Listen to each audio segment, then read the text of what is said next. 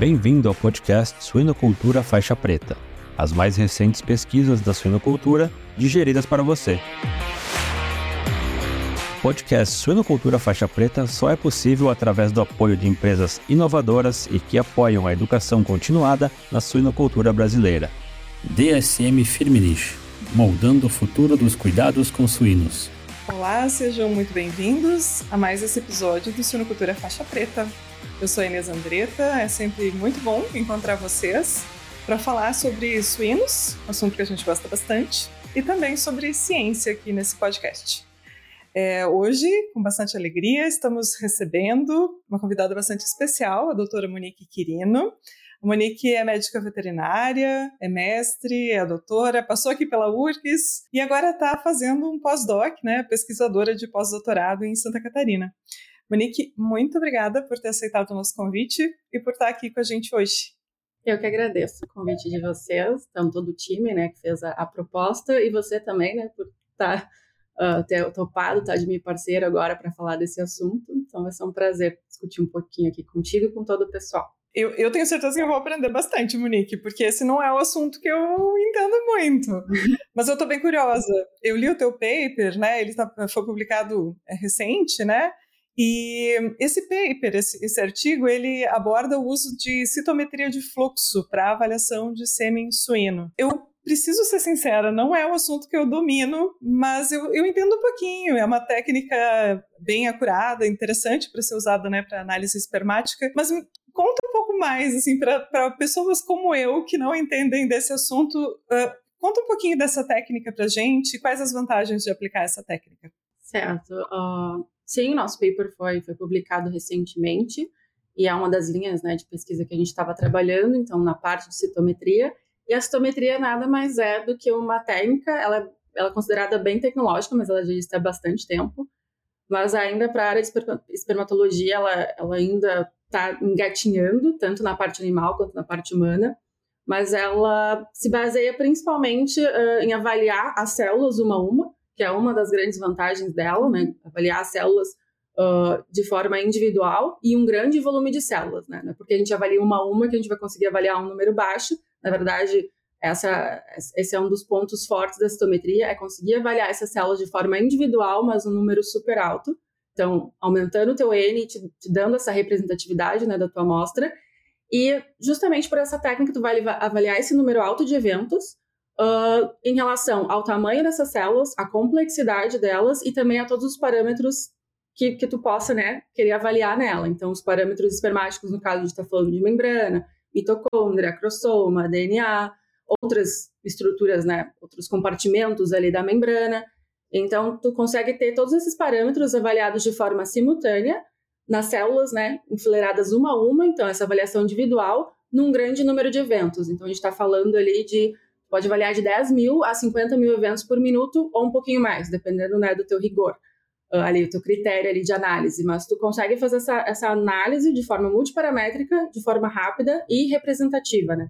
Então, vem contribuindo bastante com a ciência e trazendo todos esses parâmetros, né, de forma grande, né, de forma volumosa, uh, para a ciência no sentido de tentar predizer, é, parâmetros né, de, de, fertilidade, tentar entender melhor sobre a fisiologia espermática e trazer isso, né, essa aplicação né, para o nosso, nosso desenvolvimento né, da genética animal, né, especificamente aqui a questão de uh, desenvolvimento da genética suína. Ah, que legal, já imaginei uma planilha, muitos dados, isso é bom. Exato, fazer PPA é ótimo, fazer análise multivariada é ótimo, porque tu avalia, assim, ó, diversas colunas. Muito bom. e e, e, que desvantagem ela tem? Ou que problemas a gente ainda tem nessa área, assim, para onde que você focou a tua pesquisa especificamente? Certo, a gente focou num ponto que é uma limitação grande, por isso que a gente ainda está engateando na parte de espermatologia, comparado à parte de imunologia, que é a principal aplicação da citometria, né, de onde ela nasceu, digamos assim, que seria a parte de desenvolvimento desses painéis multicolors. Então, para você conseguir usar a citometria, uh, que não seja de uma forma subutilizada, seria então considerar a, considerar a aplicação né, desses painéis multiparamétricos para conseguir avaliar todos esses parâmetros, para a gente conseguir gerar várias colunas ali no, no, nosso banco de dados e conseguir associar os parâmetros, né? O que, que tem a ver a integridade do DNA com, com o potencial da mitocôndria, com a integridade da, da membrana, do acrosoma. Então, para conseguir realmente pegar todo o potencial da citometria, que eu exemplifiquei um pouquinho agora, a gente teria que ter esses painéis multiparamétricos. E na parte de espermatologia, isso está bem subdesenvolvido ainda. Não só para suínos, para outras espécies também, mas para suínos principalmente. Que aí a gente está subutilizando a técnica, e aí isso acaba sendo uma limitação, porque tu não consegue utilizá-la da forma, todo o potencial que ela tem. Então, o custo dela acaba ficando caro, e a aplicação acaba ficando cara, a discussão nos artigos acaba ficando limitada, e a interpretação dos dados também, né, a aplicabilidade acaba consequentemente se limitando mais ainda. Então, essa seria uma das limitações, e a gente focou né, no paper em tentar estimular né, essa validação dos protocolos, até deixar um passo a passo ali para os próximos grupos, para os próximos estudos, para estimular essa, essa, esse ponto que ele é bem limitante. Um outro ponto que a gente também considera limitante seria, então, o custo né, da técnica, porque ela, ela entrega bastante, ela promete bastante, entrega diversos pontos, mas e o custo né, disso e a aplicabilidade disso?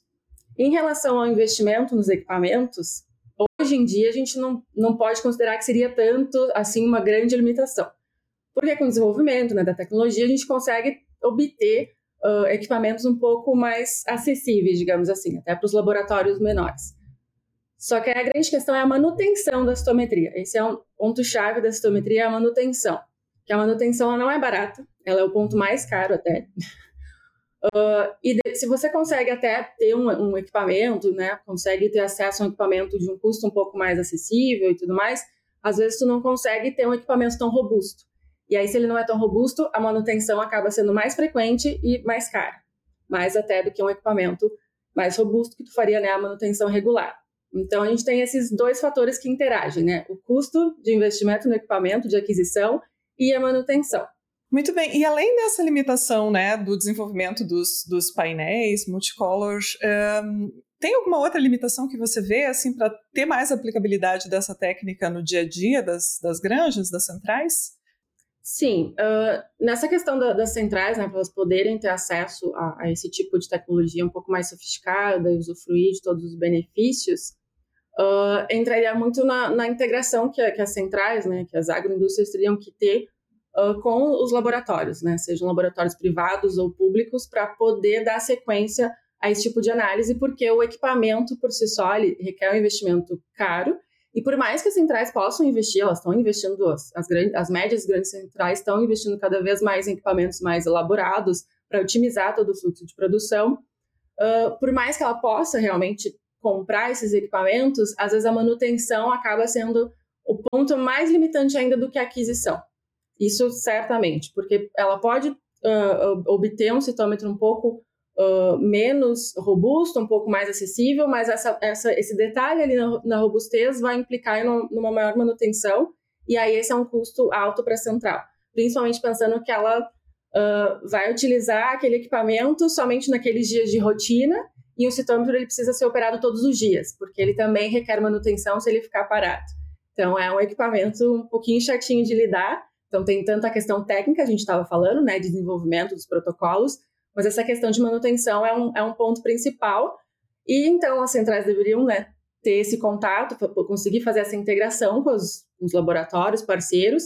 E ainda assim, os laboratórios parceiros também eles têm que se adaptar para conseguir adquirir os equipamentos robustos, né, para driblar essa questão da manutenção e ainda assim conseguir manter esse equipamento com os recursos próprios e ter bastante uso na sua rotina. Então, normalmente é um laboratório que também tem que ter integração com outros tipos de análise para conseguir usar esse equipamento de forma bastante frequente para conseguir, né, uh, justificar ali o, o custo-benefício. Então, ter um retorno sobre o investimento. Então, a manutenção do equipamento, mais ainda até que o investimento, é um ponto limitante, assim, eu diria. A DSM Firmenich pode ajudá-lo a preparar, proteger e apoiar a resiliência dos seus leitões, fornecendo experiência local em suínos e soluções completas e personalizadas para ajudá-lo a concretizar a sua visão. A DSM Firmenich está moldando o futuro dos cuidados com suínos. Obrigada pela tua presença aqui hoje, obrigada por compartilhar essa pesquisa, obrigada por ter desenvolvido essa pesquisa primeiro, né? Parabéns. por estar tá entregando dados novos e métodos novos para a suinocultura e além dela. E uh, obrigada por, por dedicar o teu tempo e compartilhar esses dados tão interessantes com a gente hoje.